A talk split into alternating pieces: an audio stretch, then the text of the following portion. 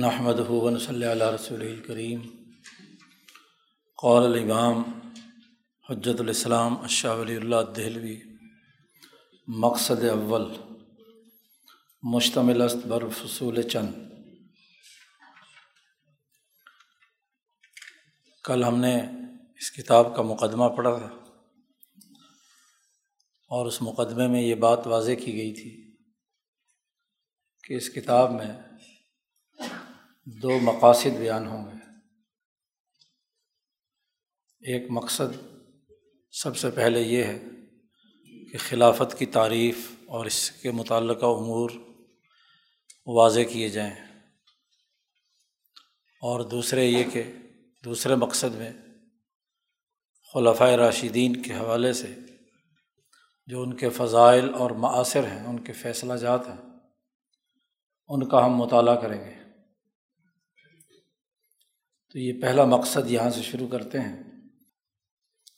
اس حوالے سے شاہ صاحب فرماتے ہیں کہ اس مقصد میں چند فصلیں بیان کی گئی ہیں۔ بنیادی طور پر آٹھ فصلیں ہیں۔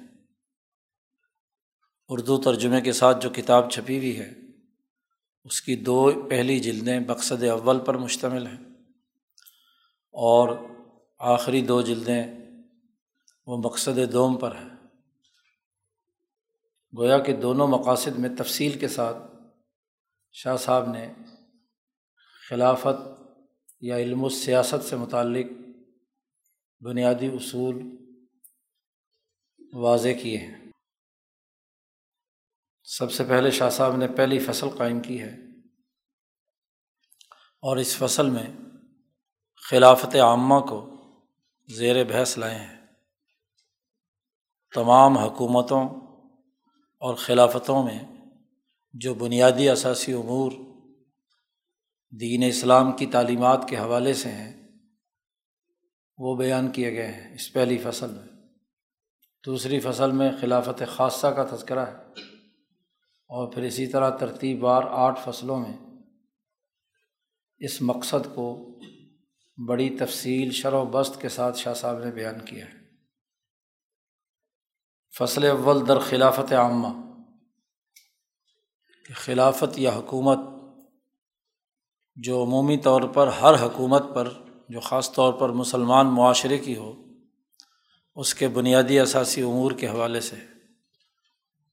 اس میں شاہ صاحب نے چھ بنیادی مسائل کو زیر بحث لا کر، ان مسائل کے حوالے سے دین اسلام کا نقطۂ نظر بخوبی واضح کیا ہے۔ ان میں سب سے پہلا معاملہ یا مسئلہ جسے بیان کیا ہے، مسئلہ نمبر ایک، وہ در تعریف خلافت۔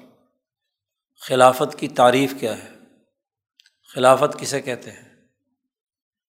جب خلافت سے متعلق بنیادی امور میں جو ابہامات ہیں وہ دور کرنا مقصود ہے، تو سب سے پہلا سوال ہی یہ ہوگا کہ خلافت کیا ہے؟ اس کی حقیقت، اس کی تعریف، اسے شاہ صاحب سب سے پہلے بیان کرتے ہیں۔ شاہ صاحب نے اس کی تعریف عربی زبان میں کی ہے۔ ہیر ریاست العامہ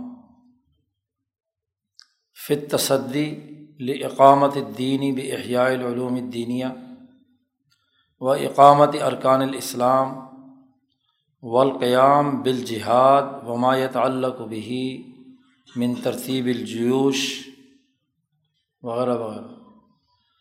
تو یہ ایک تفصیلی تعریف شاہ صاحب نے کی ہے۔ سب سے پہلے تو یہ تعریف بیان کر دی ہے اور پھر اس کے بعد اس تعریف خلافت کے حوالے سے جو بنیادی تفصیل ہے وہ بھی واضح کی ہے، پس منظر اس کا۔ اور پھر اس تعریف میں بیان کردہ ان الفاظ کی تشریح اور وضاحت کی ہے۔ ظاہر ہے ہر تعریف میں جو الفاظ استعمال کیے جاتے ہیں، اس کے کچھ مقاصد و اہداف ہوتے ہیں۔ سیاسیات میں تو خاص طور پر قانون سازی کے موقع پر بھی جب کوئی بات قانونی طور پر نافذ العمل کی جاتی ہے، تو اس میں جو اصطلاحات استعمال کی گئی ہیں، ان کی وضاحت پہلے بیان کی جاتی ہے کہ اس بات کا کیا مطلب اور مقصد ہے؟ اس کے بغیر قانون ادھورا ہوتا ہے۔ قانونی زبان درست نہیں ہوتی۔ تو شاہ صاحب نے خلافت سے متعلق جو تعریف بیان کی ہے، تو اس تعریف کی جو شرائط اور قیود ہیں یا الفاظ ہیں، ان کی تشریحات بھی ساتھ آگے بیان کی ہیں۔ سب سے پہلی بات تو شاہ صاحب نے یہ واضح کی ہے کہ خلافت عامہ میں ریاست عامہ ضروری ہے۔ ایسی حکومت جو عوام پر ہو۔ عوام کی حکومت، عوام کے لیے عوامی حکومت۔ اور جو حکومت کا سربراہ ہے، اسے اس ریاست مملکت میں بسنے والے تمام افراد پر حق کے حکمرانی حاصل ہو۔ رئیس سردار یا حکمران کو کہتے ہیں۔ رئیس القوم، رئیس المنزل، رئیس المدینہ وغیرہ وغیرہ۔ جو بھی سربراہ ہوتا ہے، اسے اگر گھر کا سربراہ ہے تو گھر پر، گھر کے ہر افراد پر، کسی محلے یا کسی بستی کا سربراہ ہے تو اس کو اس پر۔ اور اگر کوئی ملک کا سربراہ ہے تو اس ریاست میں بسنے والے تمام انسانوں پر۔ اس کی عمومی حکومت ہوتی ہے۔ تو خلافت نام ہے دراصل حکومت کا۔ ایسی حکومت جو ہر حوالے سے اس سوسائٹی میں بسنے والے تمام افراد پر حاصل ہو۔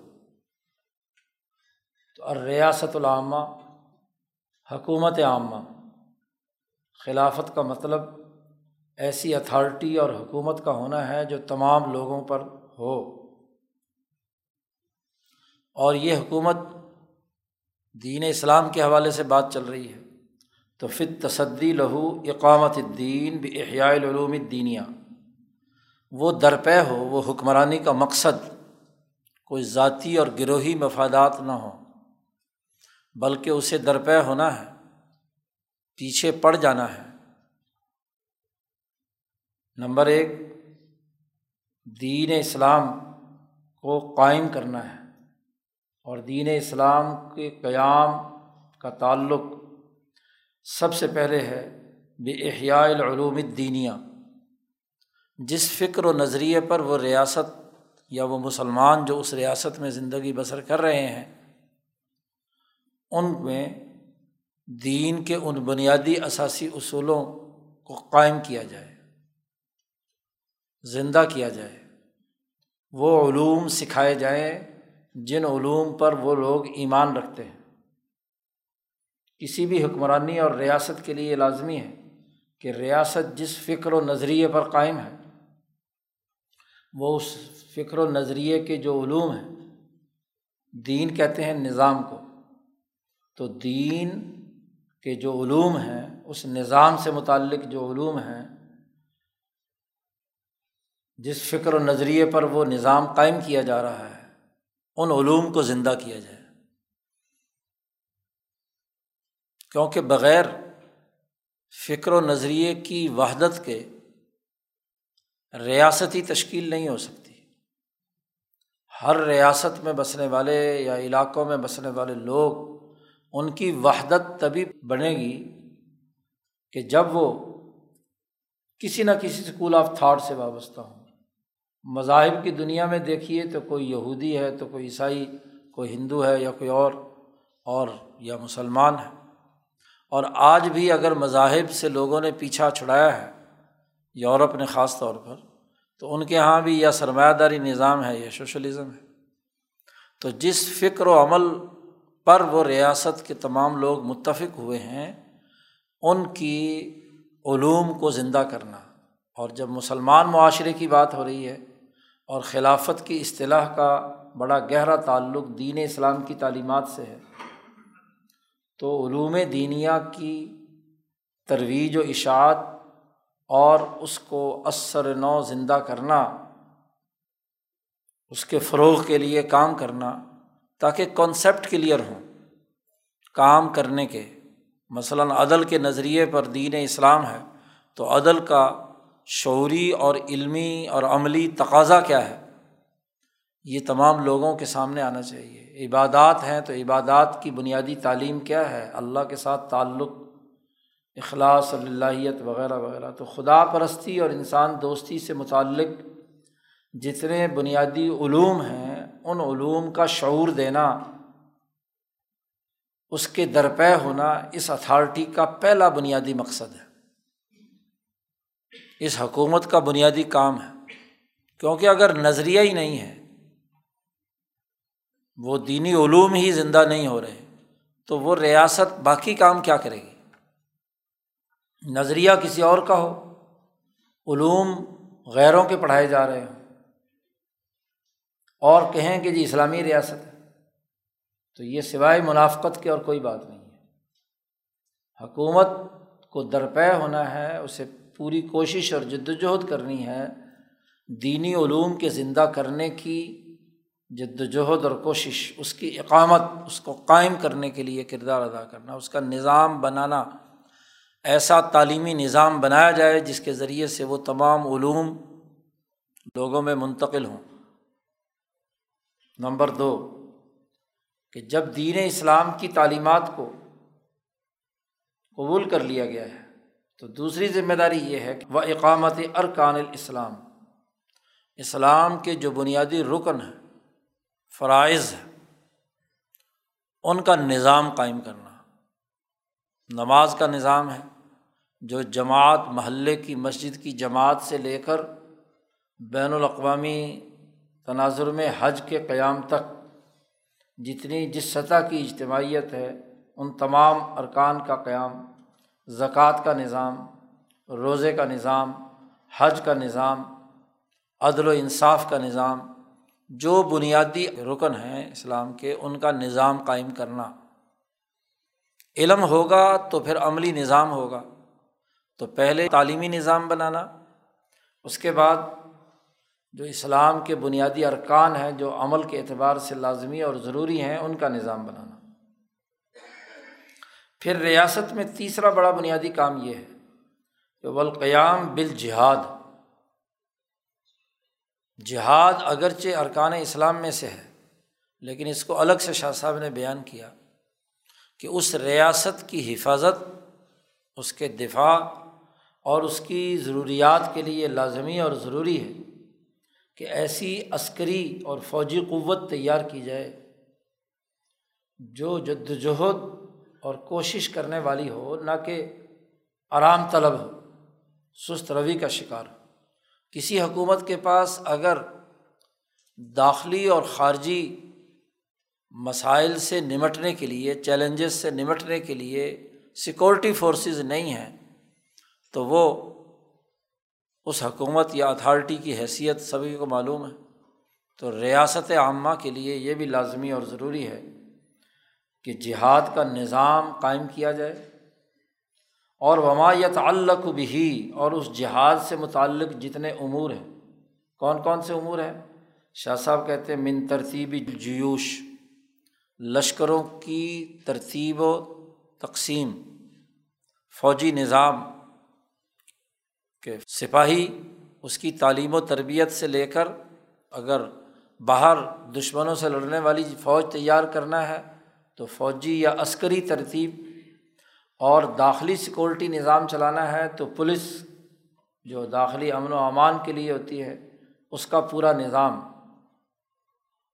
اور ایسے ہی ان کی تنخواہوں کا بندوبست، جو کچھ لڑنے والے ہیں کتال کرنے والے ہیں، جو دفاعی کام کر رہے ہیں، سیکورٹی فورسز ہیں، ان کی ذمہ داریاں کیا ہیں؟ کیا کرنا ہے؟ فرائض کیا ہیں ان کے؟ اور وہ اعتاہم من الفی اور خزانے سے، مال فے میں سے ان کی تنخواہیں دینا۔ کیونکہ فوج یا پولیس بغیر تنخواہوں کے اقدامات نہیں کر سکتی، اس کی ضروریات پوری کریں گے تو فوج دل و جان سے لڑے گی، ملک کے دفاع کے لیے۔ اور داخلی سیکورٹی فورسز اور پولیس وغیرہ کی تنخواہیں اور ان کا نظام اچھا ہوگا تو وہ ایک کردار ادا کریں گے۔ اور اس عطا یا دین تنخواہیں دینے کے حوالے سے ایک بڑی بنیادی بات شاہ صاحب نے دوسری جگہ پر واضح کی ہے کہ اتنی تنخواہیں ہوں کہ جس سے وہ اپنی اور اپنے بچوں کی اور اپنے گھر کی بڑی سہولت کے ساتھ کفالت کر سکیں۔ یہ نہ ہو کہ معمولی تنخواہوں پر ٹرخا دیا جائے۔ ایک بیچارہ سپاہی چند ہزار دے کر ہاں جی اس سے چوبیس چوبیس گھنٹے کام لیا جائے تو وہ سیکورٹی کے فرائض کیا سر انجام دے گا جو ہر وقت معاشی پریشانی میں مبتلا ہے؟ سامراجی نظام میں، نظام حکومتوں میں چھوٹے اہلکاروں کو اسی لیے تباہ و برباد رکھا جاتا ہے کہ وہ اپنے مقصد کے لیے جہاں چاہیں انہیں استعمال کریں اور ان کی ضروریات کی کفالت نہ کریں۔ تو اس کا بھی ایک نظام قائم کرنا۔ جہاد کا نظام اور اس سے متعلق جتنے سیکورٹی ادارے ہیں، ان تمام کے لشکروں کی تیاری اور ان کے لیے ہاں جی ذمہ داریوں کا تعین کہ کس افسر نے کیا ذمہ داری سر انجام دینی ہے اور اسی طریقے سے ان کی تنخواہوں کا بندوبست اور اس کا پورا سسٹم بنانا۔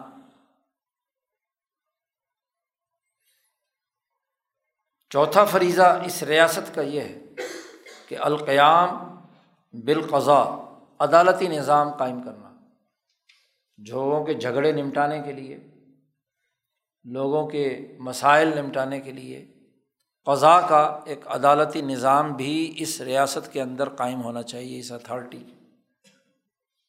وہ اقامت الحدود۔ اور اللہ تبارک و تعالیٰ نے ظلم کے نظام کے خاتمے کا حکم دیا ہے۔ تو ظلم کے نظام کے خاتمے کے حوالے سے دو بڑی بنیادی باتیں شاہ صاحب رحمۃ اللہ علیہ نے بیان کی ہیں حجت اللہ میں کہ دفع تظالم میں دو باتیں تھیں۔ ایک بات جو کل انسانیت کے اندر ایسے بنیادی جرائم میں سے ہیں کہ جس کے جرم ہونے میں کسی اجتہاد کی ضرورت نہیں ہے، کسی ثواب دیدی اختیار کی ضرورت نہیں۔ اور وہ چار بنیادی مسئلے ہیں۔ چوری کا ثبوت، تہمت لگانا، اسی طریقے سے شراب پینا وغیرہ وغیرہ۔ جی یا ڈاکہ مارنا، یہ چار بنیادی چیزیں تھیں کہ جو ذنا کرنا، یہ چار چیزیں تھیں جو بنیادی طور پر ایسی متعین طور پر منقرات میں سے ہیں یا ظلم میں سے ہیں۔ کہ اللہ نے خود براہ راست ان کی حد بندی کر کے ان پر سزائیں نافذ کر دیں۔ قاضی یا جج کے ثواب دیدی اختیارات۔ اس حوالے سے کہ اس جرم کی کیا سزا ہوگی، یہ عدالت کے اختیار میں نہیں چھوڑا۔ ہاں یہ ضرور ہے کہ ثبوت جرم جو ہے وہ تو قاضی کے سامنے ہوگا، عدالت میں ہوگا۔ ذنا ہوا ہے یا نہیں؟ چوری ہوئی ہے یا نہیں؟ تہمت لگائی گئی ہے یا نہیں؟ تو یہ جو شراب پی گئی ہے یا نہیں، یہ تو عدالت فیصلہ کرے گی۔ لیکن جب یہ جرم ثابت ہو گیا، تو اس کی سزا بطور حد کے اللہ پاک نے رسول اللہ صلی اللہ علیہ وسلم نے متعین کر دی۔ انہیں حدود کہا جاتا ہے۔ اور دوسرے وہ معاملات انسانی مسائل میں ہوتے ہیں کہ جن میں جب یہ بات ثابت ہو گئی کہ یہ جرم سرزد ہوا ہے، تو اس کے بعد انسانوں کا اس میں عمل دخل ہے۔ تو اس مظالم کو ختم کرنے کے لیے قاضی کے پاس یا انسانوں کے پاس اختیارات ہوتے ہیں۔ مثلاً کسی نے کسی کو قتل کر دیا، تو اب قتل کے بدلے میں قانون تو یہی ہے کہ قصاص ہے۔ لیکن اس قصاص میں جو ورثہ ہیں ان کو اختیار دیا ہے کہ اگر وہ کسی انسانی ہاں جی بنیادوں پر کسی قاتل کو معاف کرنا چاہیں تو معاف کر سکتے ہیں۔ اس لیے قصاص کو حدود میں داخل نہیں کیا گیا۔ اگر وہ معاف کر دیں تو اس کی دیت ادا ہوگی تو یہ دیت کے معاملات یا دوسرے معاملات جو ہیں، یہ قاضی کے سپرد ہیں۔ تو ایک نظام عدالت قائم ہوگا جس میں وہ تعزیرات اور حدود دونوں کا پورا نظام قائم ہوگا۔ جیسے جیسے اس کے موقع یا مقدمے کی نوعیت۔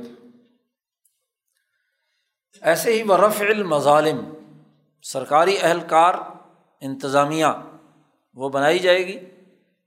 تو جو ظلم ہے، اس ظلم کے نظام کو ختم کرنے۔ آپس میں لوگوں نے ایک دوسرے پر ظلم کیا ہے۔ تو اس ظلم کو ختم کرنے کا بھی ایک نظام بنانا ہے کہ کوئی فرد کسی فرد پر ظلم نہ کرے۔ شاہ صاحب حجرت اللہ میں فرماتے ہیں کہ نبوت کے مقاصد میں سے ایک اہم ترین مقصد دفع تظالم ہے۔ ظلم کے نظام کا خاتمہ ہے۔ تو اس کے ظلم کے خاتمے کا نظام بنانا، قائم کرنا، یہ بھی ہاں جی حکومت کی ذمہ داری ہے۔ ایسے ہی بل امر بالمعروف معروف یعنی وہ تمام باتیں جو عقلاً اور نقلاً ثابت شدہ ہیں تمام مذاہب اور تمام انسانوں میں، ان کا نظام بنانا، جھوٹ کا نظام کا خاتمہ کرنا، عدل، انصاف، سچائی وغیرہ وغیرہ، یہ امر بالمعروف کے زمرے میں آتے ہیں۔ اور نہیں، وہ تمام چیزیں ہیں جو نقلاً اور شرعن انتہائی بری اور کبھی ہیں۔ ان کے خاتمے کا نظام بنانا۔ یہ بھی اس ریاست کی اور حکومت کی ذمہ داری ہے۔ تو یہ چار چیزوں کا نظام بنانا اور ہر ایک کے ذیل میں ذیلی امور ہے۔ یہ تمام کام اتھارٹی کے طور پر کرنا نیابتاً عن نبی صلی اللہ علیہ وسلم، نبی اکرم صلی اللہ علیہ وسلم کی نیابت میں۔ نیابت کے لفظ نے آ کر خلافت کو واضح کر دیا۔ پہلے سارے کام ہر ریاست کرتی ہے، لیکن یہ تمام کام رسول اللہ صلی اللہ علیہ وسلم کی نائب کی حیثیت سے کرنا یہ خلافت ہے۔ کہ آپ صلی اللہ علیہ وسلم کی نیابت میں آپ کا خلیفہ بن کر ان تمام امور میں جیسے کام رسول اللہ صلی اللہ علیہ وسلم نے کیے ہیں، دینی علوم کی احیاء کا نظام بنایا ہے۔ ارکان اسلام کے قیام کا نظام بنایا ہے، جہاد اور اس کے لشکروں کی ترتیب کا نظام بنایا ہے، عدالتی اور امور اور اسی طرح حدود وغیرہ وغیرہ کے قیام کا جو نظام بنایا ہے، اسے نبی اکرم صلی اللہ علیہ وسلم کی نیابت میں سر انجام دینا، نائب بن کر کردار ادا کرنا، یہ خلافت کہلاتا ہے۔ یہ خلافت کی پوری تعریف بیان کر دی۔ اب نیابت العن نبی کی بڑی شاندار وضاحت شاہ صاحب نے آگے کی ہے، بلکہ اس پوری تعریف کا پس منظر بیان کیا ہے۔ شاہ صاحب کہتے ہیں، تفصیل ای تعریف آ کے معلوم بالقطع است۔ اس تعریف کی تفصیل اور اس کا پس منظر یہ ہے کہ یہ بات قطعی طور پر معلوم ہے کہ ملت محمدیہ علا صاحب الصلاوات و تسلیمات کہ نبی اکرم صلی اللہ علیہ وسلم نے جو ملت قائم کی ہے، ملت محمدیہ، کہ آ حضرت صلی اللہ علیہ وسلم چبچو مبعوث شدن برائے کافہ خلق اللہ، کہ حضور اقدس صلی اللہ علیہ وسلم کی یہ جو ملت محمدیہ ہے، کہ آپ صلی اللہ علیہ وسلم تمام انسانیت کی طرف مبوس ہوئے ہیں۔ جیسے اللہ پاک نے فرمایا ہے کہ آپ کہہ دیے لوگوں کو کہ یا یو الناس، اے لوگو، میں تم تمام کی طرف بھیجا گیا ہوں۔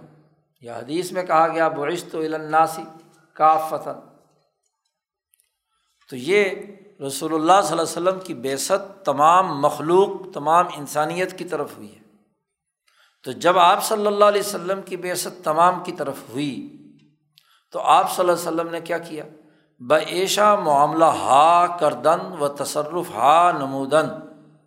اس بیست کی بنیاد پر، اس اتھارٹی، اس حکومتی اتھارٹی کی بنیاد پر آپ صلی اللہ علیہ وسلم نے لوگوں کے ساتھ معاملات کیے اور بہت سے اس حوالے سے تصرفات فرمائے و برائے ہر معاملہ خود بھی کیے۔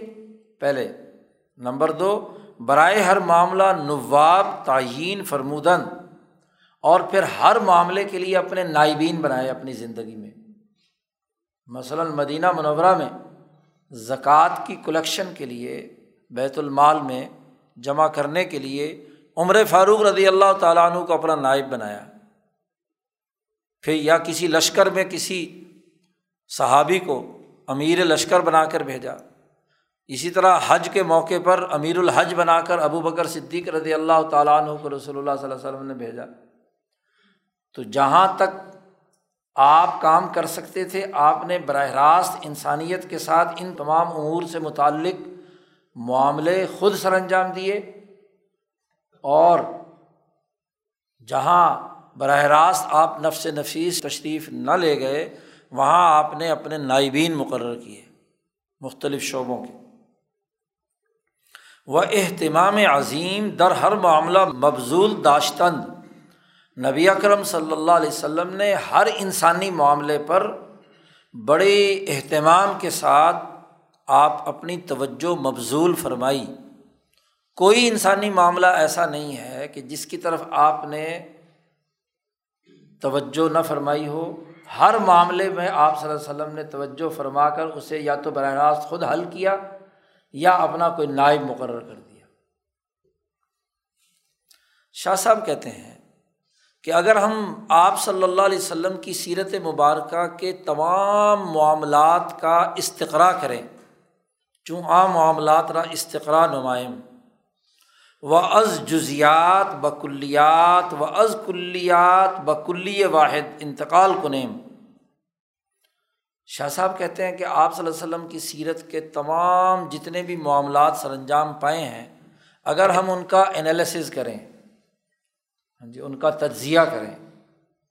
اور تجزیہ اس تناظر میں کریں کہ جتنے بھی جزوی معاملات تھے، وہ کسی نہ کسی کلی کے تحت تھے۔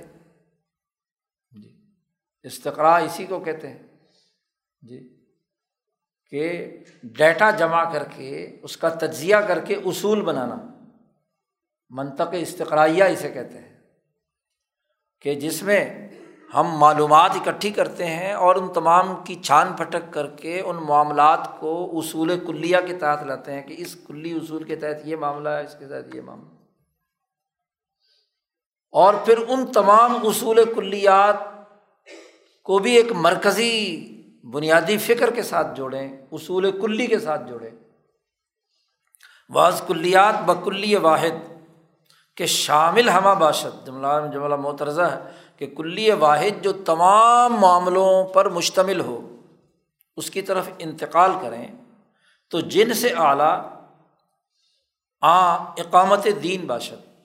اب اس خلافت کی تعریف میں سب سے پہلے جو ذمہ داری بات بیان کی تھی، وہ اقامت دین تھی۔ کہ اقامت دین بھی احیائے علوم دینیا تو شاہ صاحب کہتے ہیں اقامت دین یہ بڑا بنیادی اصول کلی ہے۔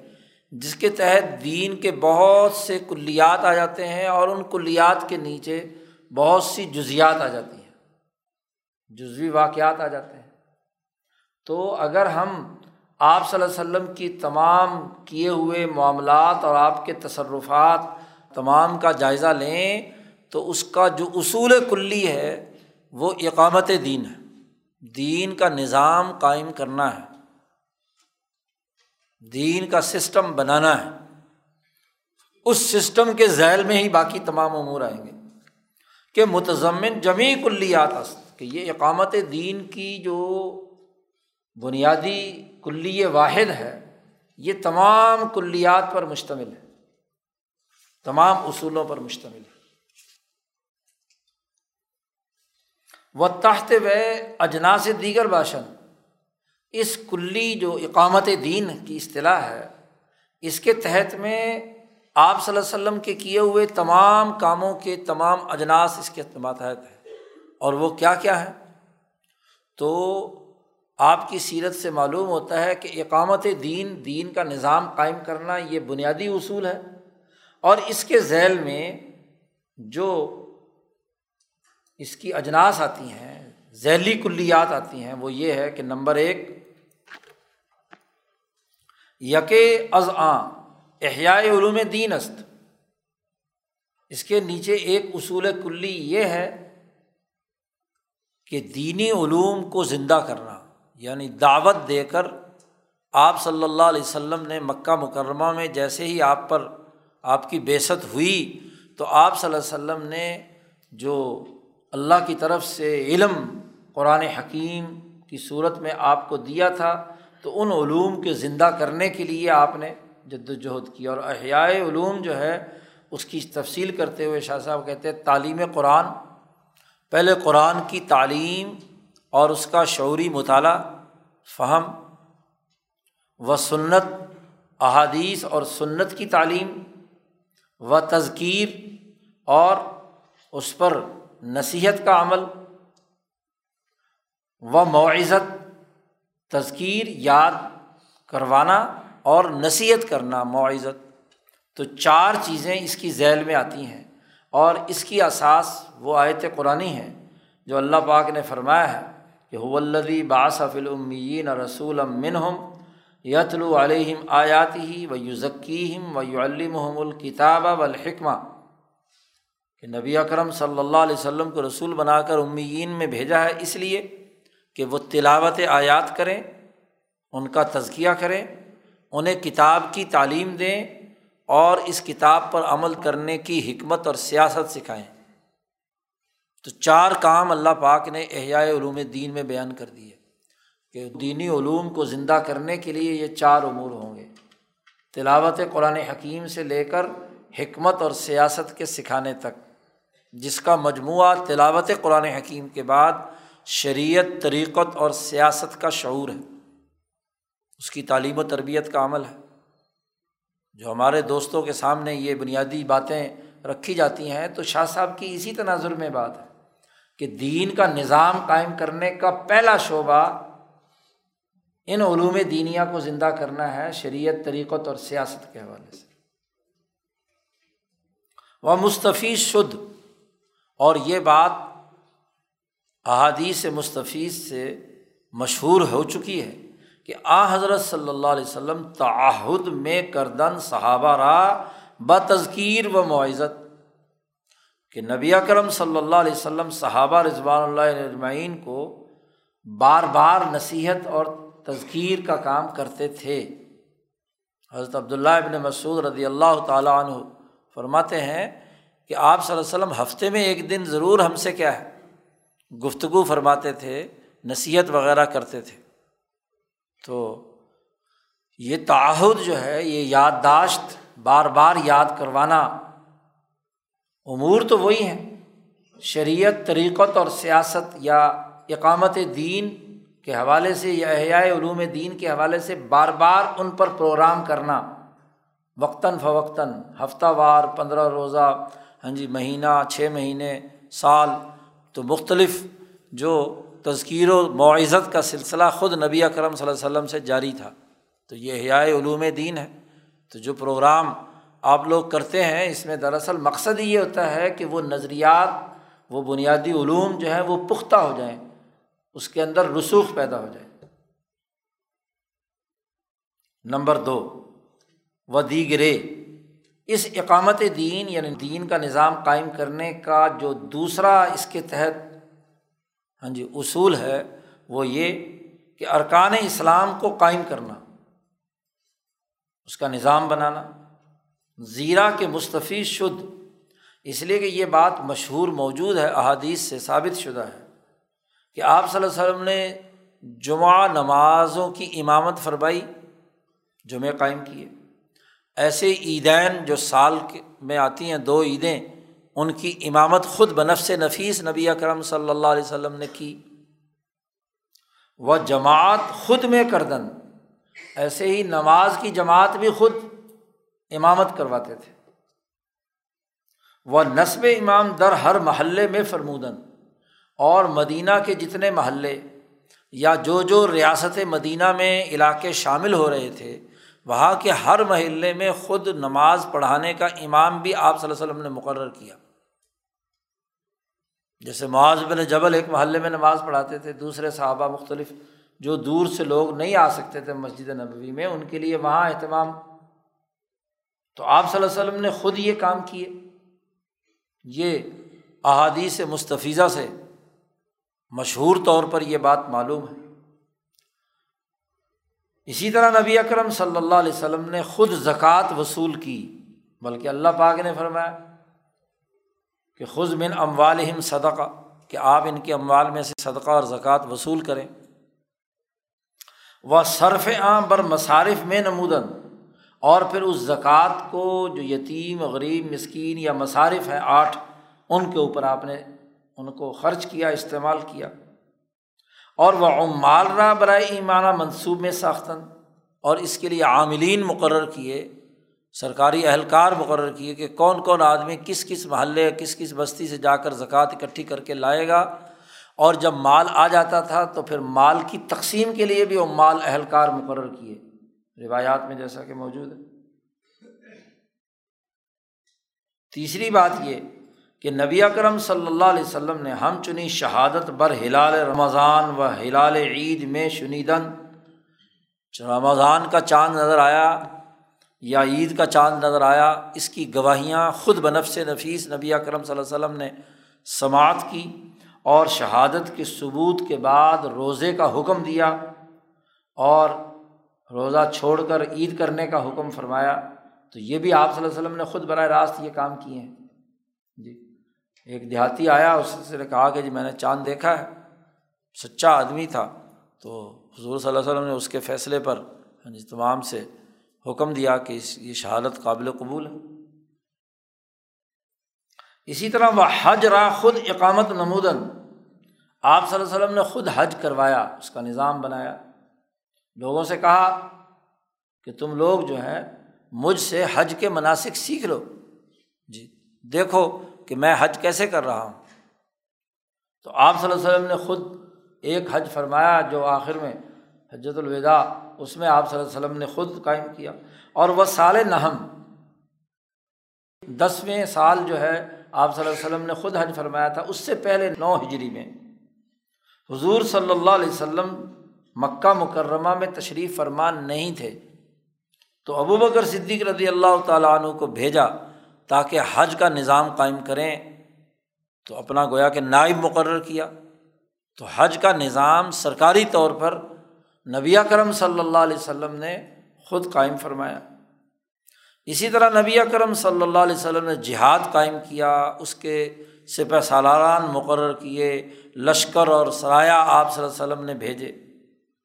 اسی طرح شاہ صاحب کہتے ہیں کہ نبی اکرم صلی اللہ علیہ وسلم نے عدالتی نظام قائم کیا جھگڑوں کو نمٹانے کے لیے اور پھر مختلف جو ہاں جی مملکت اسلامیہ کے شہر تھے، وہاں قاضی مقرر کیے کہ کون سا قاضی کہاں کس علاقے میں جا کر یہ فیصلے نمٹائے گا۔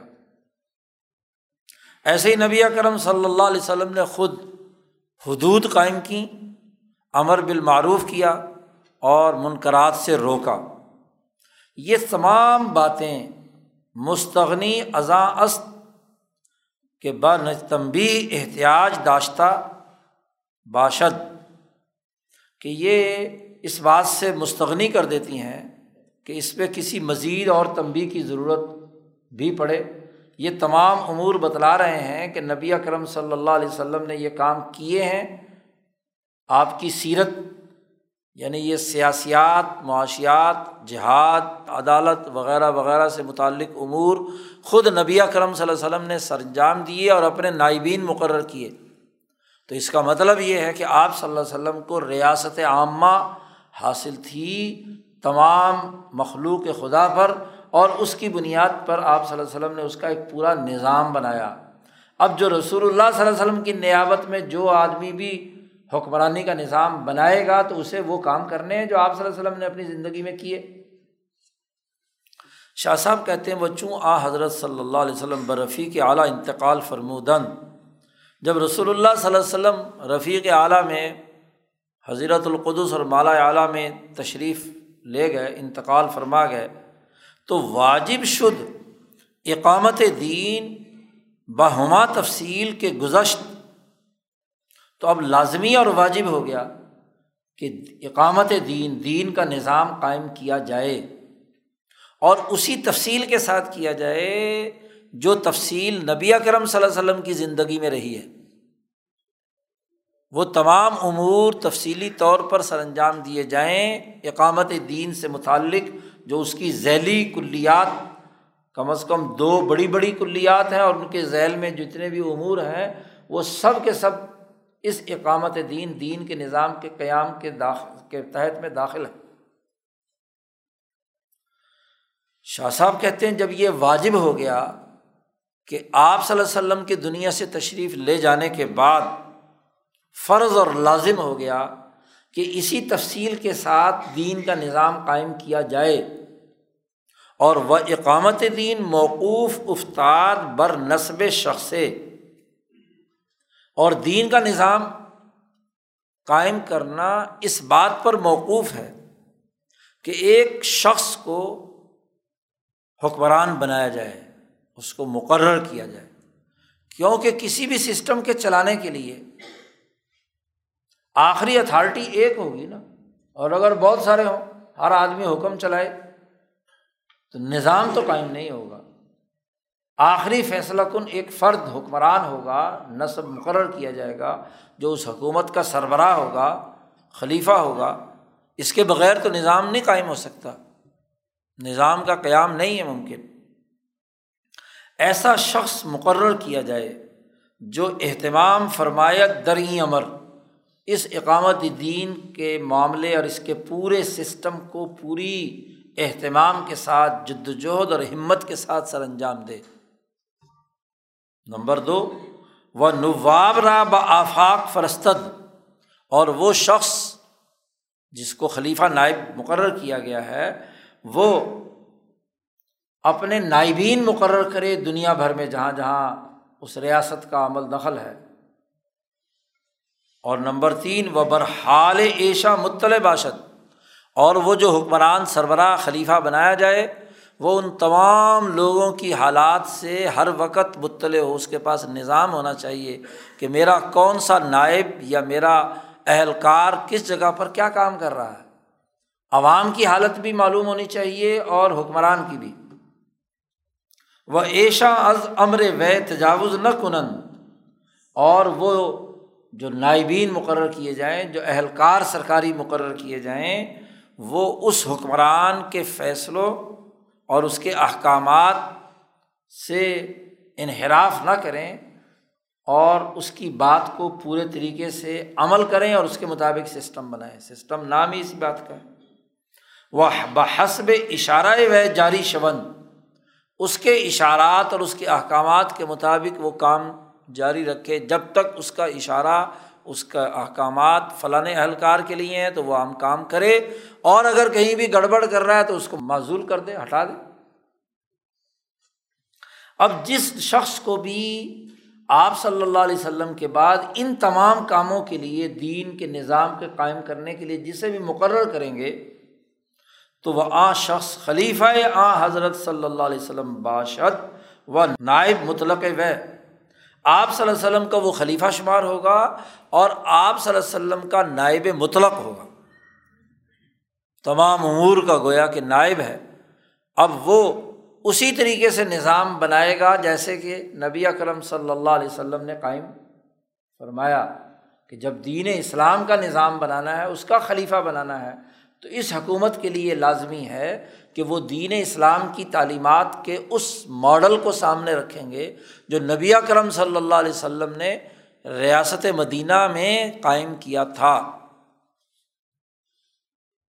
اب اس پوری تفصیل کے بعد الفاظ کی وضاحت کرتے ہیں شاہ صاحب کہ یہاں جب ہم نے یہ لفظ استعمال کیا خلافت کی تعریف میں کہ ریاست العامہ کہ ایک عمومی حکمرانی ہونی چاہیے تمام افراد پر۔ اس سے وہ لوگ درج ذیل لوگ خارج ہو گئے کہ وہ حکمران نہیں ہیں۔ ان کو خلافت حاصل نہیں ہے۔ کون کون سے برآمدن علماء مسلمین کے بتعلیم علوم دینیا مشغول شون۔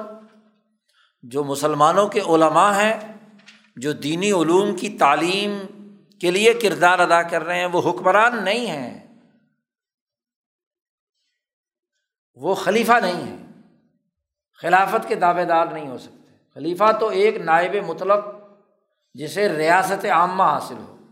علماء مسلمین کو زیادہ سے زیادہ اپنے طلباء یا اپنے مدرسے یا اپنے اسکول کے اندر لوگ ہیں، ان کی تعلیم کے حوالے سے ان کی ذمہ داریاں تو ہو سکتی ہیں۔ لیکن ریاستی معاملات کے حوالے سے ہاں جی ان کو ریاست عامہ حاصل نہیں ہے۔ ریاست خاصہ ہو سکتی ہے کہ مثلاً پرنسپل ہے کالج کا، مدرسے کا محتمم ہے یا کوئی شیخ الحدیث ہے ہاں جی یا کوئی اور ذمہ دار ہے، تو جس درجے کا وہ ذمہ دار ہے، اس درجے کی اس کے پاس ریاست ہے۔ وہ رئیس دار الفتاح ہے یا رئیس دار الحدیث ہے یا رئیس دار القرآن ہے، وغیرہ وغیرہ۔ وہ ریاست عامہ حاصل نہیں، وہ خلیفہ نہیں ہے۔ جو تعریف ہم نے کی اس میں ار ریاست العامہ سے یہ نکل گئے۔ ایسے ہی جو شہروں کے مقرر کردہ قاضی ہیں، لشکروں کے سربراہ یا سپہ سالاران ہیں، وہ بھی اس معاملے میں ہاں جی اس دائرے سے خارج ہو گئے کہ انہیں بھی اپنے اپنے شعبے کی سربراہی حاصل ہے بس۔ قاضی اپنی عدالت کا سربراہ ہے۔ اسے فوج پر کوئی حکمرانی حاصل نہیں ہے، پولیس پر نہیں ہے۔ تو جو سپا سالار ہے، فوج کا اس کو اپنے فوج پر ہے۔ پولیس ہے اس کو اپنے ہاں جی اس پر۔ ہے تو جتنے بھی وہ ہیں، وہ خلیفہ جو اصل حکمران ہے، اس کے حکم کے مطابق کام کرنے کا پابند ہے، وہ خود اسے ریاست عامہ حاصل نہیں ہے، یہ بھی نکل گئے۔ و عصر اول معزت و تذکیر زمینہ خلافت بود یہی وجہ ہے کہ پہلے زمانے میں نصیحت اور لوگوں کو دینی علوم سے واقفیت اور اس کا شعور پیدا کرنے کا جو عمل تھا، وہ زمینہ خلافت تھا، خود خلیفہ نہیں تھا۔ چاہے وہ کوئی صوفی بزرگ بھی ہے ہاں جی جو لوگوں کے دلوں کا تزکیہ کر رہا ہے، وہ اپنے آپ کو خلیفہ نہیں کہہ سکتا تھا۔ خلیفہ ایک ہی ہوگا جس کو ریاست عامہ حاصل ہے۔ جی۔ عصر اول کی بات کی ہے کہ شروع زمانے میں یہ تھا۔ تو بعد کے زمانے میں گزرتے گزرتے اپنے آپ کو خلیفہ مجاز اور پھر اب تو خلافتیں خلیفہ فلاں خلیفہ فلاں۔ جو بھی ہوگا تو وہ اپنے سلسلے کا زیادہ سے زیادہ ہو سکتا ہے نا۔ لیکن اسے ریاست عامہ حاصل، وہ حکومت اس کے پاس نہیں ہے تمام انسانوں پر۔ اس لیے نبی اکرم صلی اللہ علیہ وسلم نے ارشاد فرمایا کہ نصیحت اور لوگوں کو واز کہنے کی اجازت صرف یا تو امیر کو ہے یعنی جو حکمران ہے۔ حکمران اپنے قوم سے خطاب کے نام نصیحت کر سکتا ہے۔ نصیحت کرے۔ امر بالمعروف کا حکم دے۔ اور نہیں انل منکر کے لیے کردار ادا کرے۔ اس کا تو اختیار ہی نہیں ہے۔ یا تو امیر ہو او معمور ہو۔ یا وہ آدمی ہو جو سرکاری ملک کے سربراہ کی طرف سے اس کی ڈیوٹی لگائی گئی ہو کہ وہ لوگوں کو یہ نصیحت کرے، جمعہ پڑھائے، خطبہ دے، یا ہاں جی واز کرے، یا تعلیم دے، وہ کر سکتا ہے۔ نبی اکرم صلی اللہ علیہ وسلم نے فرمایا، یہ دو تو بالکل برحق ہے اور اگر اس کے علاوہ تیسرا آدمی اپنا نصیحتیں کرتا پھر رہا ہے، تو اس کے بارے میں نبی کرم صلی اللہ علیہ وسلم نے فرمایا کہ وہ مختال ہے، وہ متکبر ہے۔ نہ وہ امیر ہے، نہ معمور ہے۔ تو پھر مختال ہے نا۔ متکبر ہے۔ یہ حدیث نبی کرم صلی اللہ علیہ وسلم کی، امام ابو داود نے روایت کی ہے۔ اور چھتیس پینسٹھ اس کا نمبر ہے حدیث کا، ابو داود کا۔ جی صحیح حدیث ہے کہ لوگوں کو نصیحت صرف تین آدمی کرتے ہیں، یا امیر کرتا ہے، یا معمور کرتا ہے، یا متکبر کرتا ہے۔ متکبر کے لیے سزا ہے۔ کیونکہ اللہ باغ نے صاف طور پر کہا، ان اللہ یحب اللہ مختال فخور۔ متکبر بھی ہو اور شیخی خورا بھی ہو، اس کو اللہ پسند نہیں کرتا۔ تو ایک ریاست عامہ سے جتنے بھی ذیلی شعبوں کے لوگ ہیں، وہ خارج ہو گئے۔ علماء بھی اس بات کا حق نہیں رکھتے کہ وہ کوئی اتھارٹی کے طور پر کوئی حکم جاری کریں، ان کے پاس کوئی اختیار نہیں ہے۔ دوسرا لفظ اس تعریف میں آیا تھا فت تصدی اقامت دین شاہ صاحب کہتے ہیں کہ اس شرط نے آ کر درج ذیل لوگوں کو خارج کر دیا۔ ایسا شخص جس نے ریاست حاصل کی، حکومت حاصل کی اور لوگوں پر غلبہ پیدا کر لیا اور وہ خود متصدی شبد اخذ باجرا من غیر وجہ شرعین، بغیر کسی وجہ شرعی کے ظالمانہ ٹیکس وصول کرتا ہے۔ ظالم جابر حکمران، اس کو ریاست عامہ تو حاصل ہوتی ہے، اتھارٹی تو اسے حاصل ہوتی ہے۔ لیکن بغیر کسی شرعی وجہ کے وہ ٹیکس وصول کرتا ہے، ظلم کرتا ہے، تو وہ اقامت دین کے لیے اسے حکمرانی دی ہے نا۔ دین کا نظام قائم کرنے کے لیے۔ اور اگر وہ نہیں کرتا، ظلم کا نظام قائم کیے ہوئے ہے۔ مثل ملوک کی جابرہ متغلبہ، جیسا کہ جابر اور غالب مسلط ہونے والے حکمرانوں کی نوعیت ہوتی ہے، تو وہ بھی خارج ہو گئی۔ ایسی حکومت حکومت کا نظام چلانے والا، چاہے وہ ریاست مدینہ کے نعرے کیوں نہ لگائے۔ اگر وہ ظالمانہ ٹیکس نافذ کرتا ہے، ظلم کرتا ہے، ظلم کا نظام چلا رہا ہے، عدالت گماشتا ہے، نظام گماشتا ہے، ایجنٹ ہے دوسروں کا، اقامت دین نہیں کر رہا، تو یہ بھی اس خلافت کی تعریف سے خارج ہو گیا۔ اس کا بھی خلافت سے کوئی تعلق نہیں۔ کیونکہ اس نے دین کا نظام تو قائم نہیں کیا۔ اور جو لفظ تصدی استعمال ہوا ہے، شاہ صاحب کہتے ہیں، اس سے وہ شخص بھی خارج ہو گیا کہ اگرچہ وہ دین قائم کرنے کی مکمل صلاحیت رکھتا ہے، کامل آدمی ہے۔ قابلیت اقامت دین بر وجہ اکمل داشتہ باشد۔ اپنے زمانے میں سب سے بہترین آدمی ہے جو دین کا سسٹم قائم کر سکتا ہے، قابلیت ہے اس میں۔ وہ افضل اہل زمانے خود بود۔ اور اپنے زمانے کا سب سے بہترین اور افضل ترین انسان ہے۔ لیکن بالفعل از دست وے چیزیں از این امور نہ برایت۔ لیکن عملاً یہ کاموں میں سے کوئی کام کرنے کا اختیار اس کے پاس نہیں ہے۔ نیک ہے تسبیاں گھماتا ہے، اللہ اللہ کرتا ہے، افضل آدمی ہے۔ لیکن عملاً بالفعل اسے انسانوں پر اتھارٹی یا حکومت حاصل نہیں ہے، تو وہ بھی خلافت کے دائرے سے خارج ہو گیا۔ کیونکہ گھر بیٹھ کر تو خلیفہ نہیں ہوتا۔ چاہے وہ افضل ہو، نیک آدمی ہو، خلافت کے لیے تو اتھارٹی ضروری ہے۔ حکومت پر عملاً قبضہ ضروری ہے۔ حکومت پر اگر قبضہ نہیں ہے، تو پھر گھر بیٹھ کر کہیں خلافت کی بات کرنا یا ایسا آدمی جو غار میں چھپا ہوا ہو۔ پس خلیفہ مختفی و غیر منصور و غیر متسلط نہ خواہد بود۔ اس کو مان بھی لیا جائے۔ اپنے دور کے افضل ترین انسان بھی ہوں۔ ام اہل بیت میں سے بھی ہوں۔ قابلیت بھی رکھتے ہوں۔ لیکن ہے غار میں چھپے ہوئے۔ تو ان کی حکومت خلیفہ تو نہیں مانا جا سکتا انہیں۔ جی۔ اور وغیر منصور، یا خلیفہ تو وہ ہوگا جس کی لوگ مدد کریں، جمع کر کے کردار ادا کریں۔ تو وہ تو اس کی تو کسی نے مدد نہیں کی، وہ تو خلیفہ غار کے اندر چھپا ہوا ہے، یا کسی خانقاہ کے کھو میں چھپا ہوا ہے۔ اس کو تو اقتدار حاصل ہی نہیں ہے۔ تو وہ بھی اس تعریف کے دائرے سے خارج ہو گیا۔ تو شاہ صاحب نے اس خلافت کی تعریف کے ذیل میں جو الفاظ آئے ہیں، ان کے مفاہیم متعین کر دیے کہ ریاست عامہ سے کون کون سی چیزیں خارج ہو گئیں۔ تصدی اقامت دین سے کون کون لوگ خارج ہو گئے، وغیرہ وغیرہ۔ اور پھر آخری شرط لگائی تھی کہ نیابت عن نبی صلی اللہ علیہ وسلم، کہ نبی اکرم صلی اللہ علیہ وسلم کا نائب ہو کر کردار ادا کرے، وہ خلافت عامہ ہے۔ تو نیابت عن نبی صلی اللہ علیہ وسلم کی قید لگائی ہے کہ خلیفہ کے مفہوم سے امبیا خارج ہو گئے۔ نبی جو ہوتا ہے وہ کسی دوسرے نبی کا نائب نہیں ہوتا، وہ تو خلیفۃ اللہ ہوتا ہے۔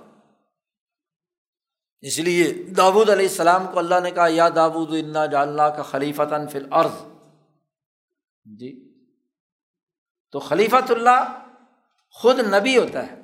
تو یہ جو خلافت کی ہم تعریف کر رہے ہیں، اس میں امبیا بھی شامل نہیں ہیں۔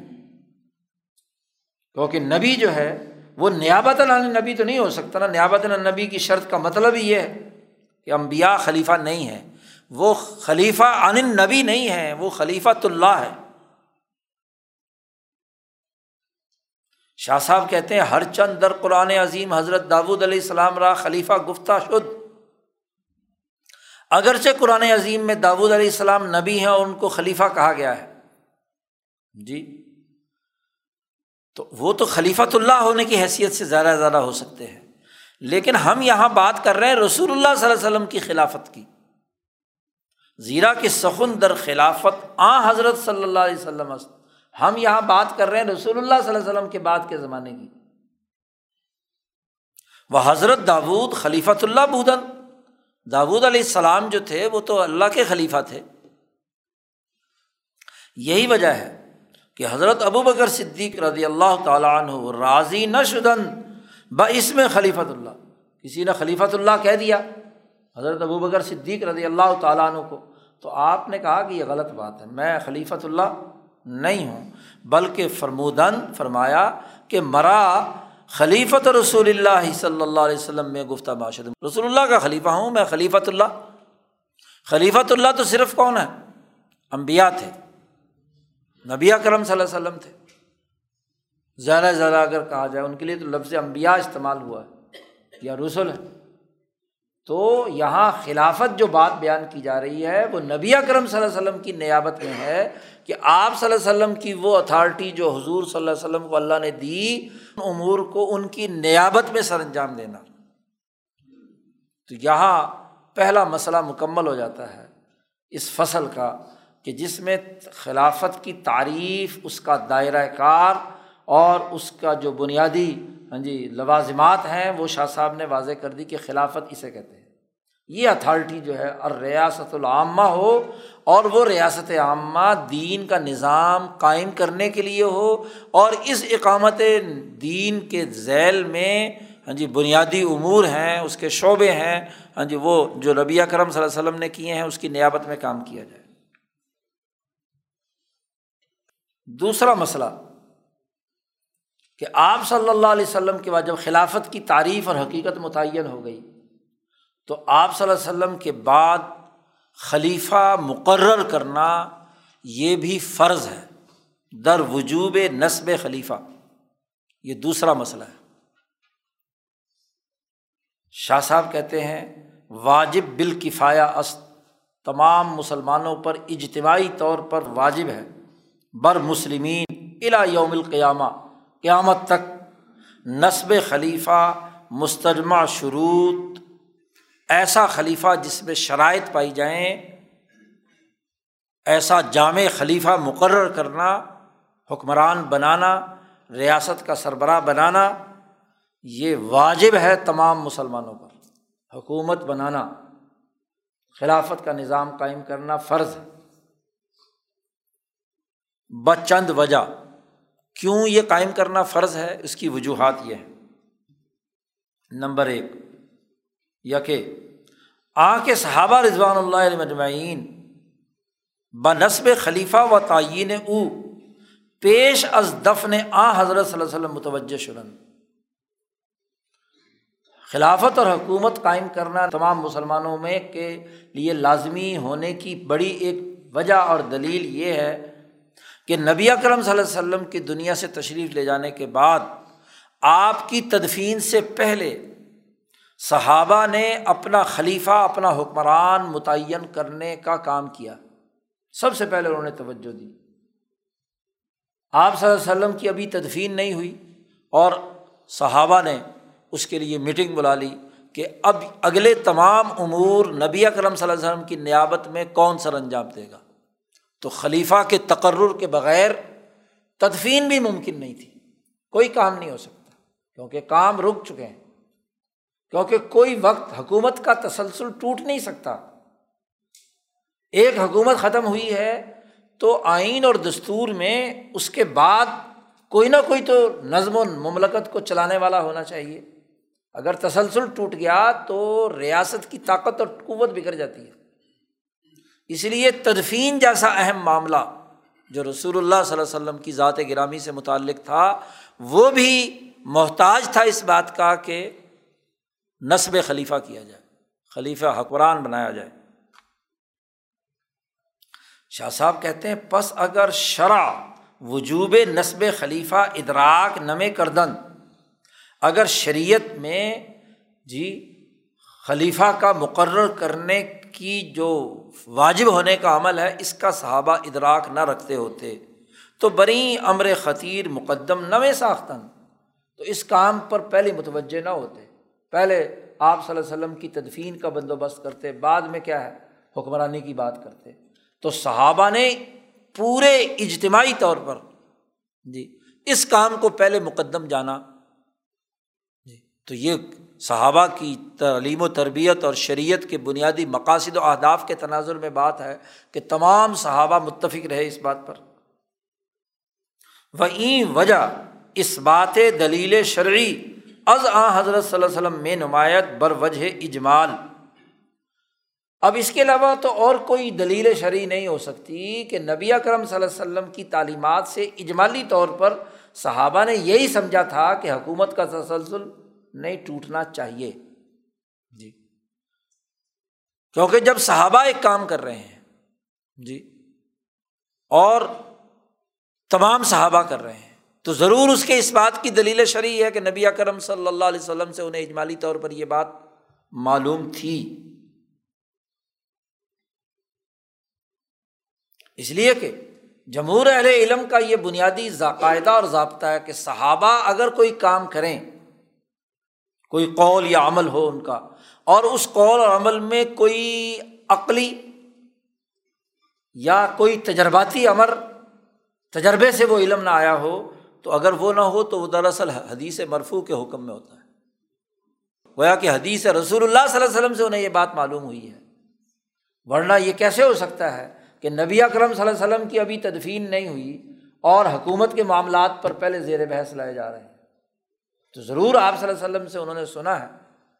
تو اسی لیے صحابہ نے یہ فیصلہ کیا۔ ایک تو یہ۔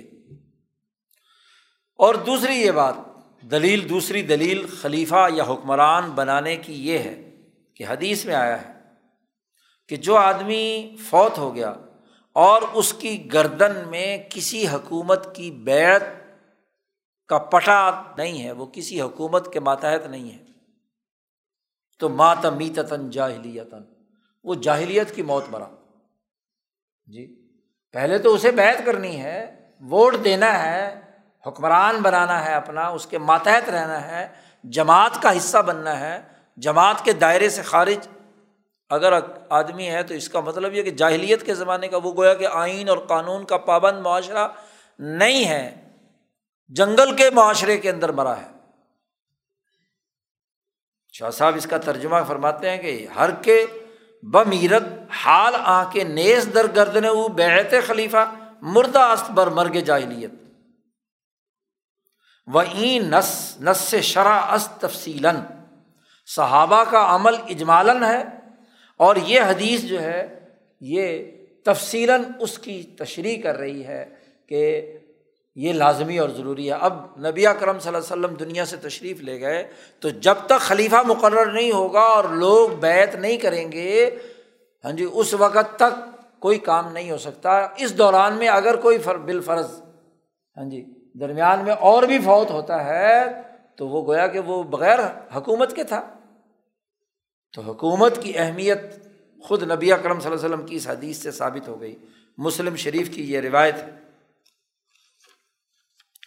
تیسری بات یہ ہے کہ اللہ تبارک و تعالیٰ نے جہاد قضا دینی علوم کا زندہ کرنا، ارکان اسلام کو قائم کرنا اور کفار کو دشمنوں کو اسلام کی ریاست سے دور رکھنا اس کو فرض بالکفایا قرار دیا ہے کہ تمام امت پر یہ فرض ہے۔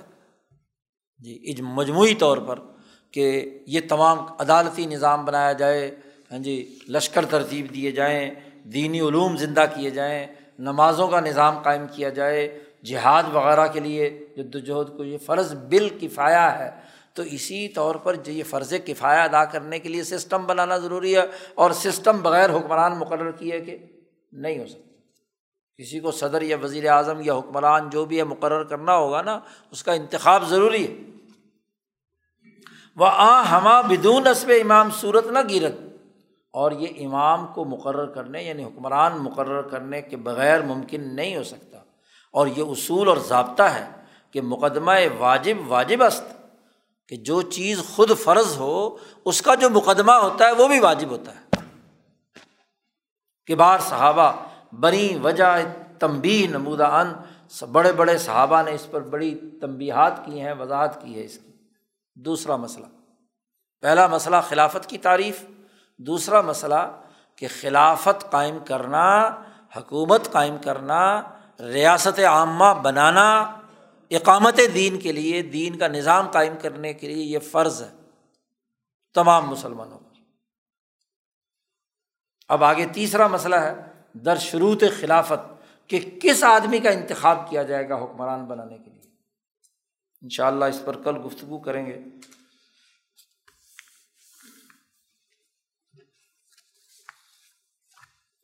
اللہ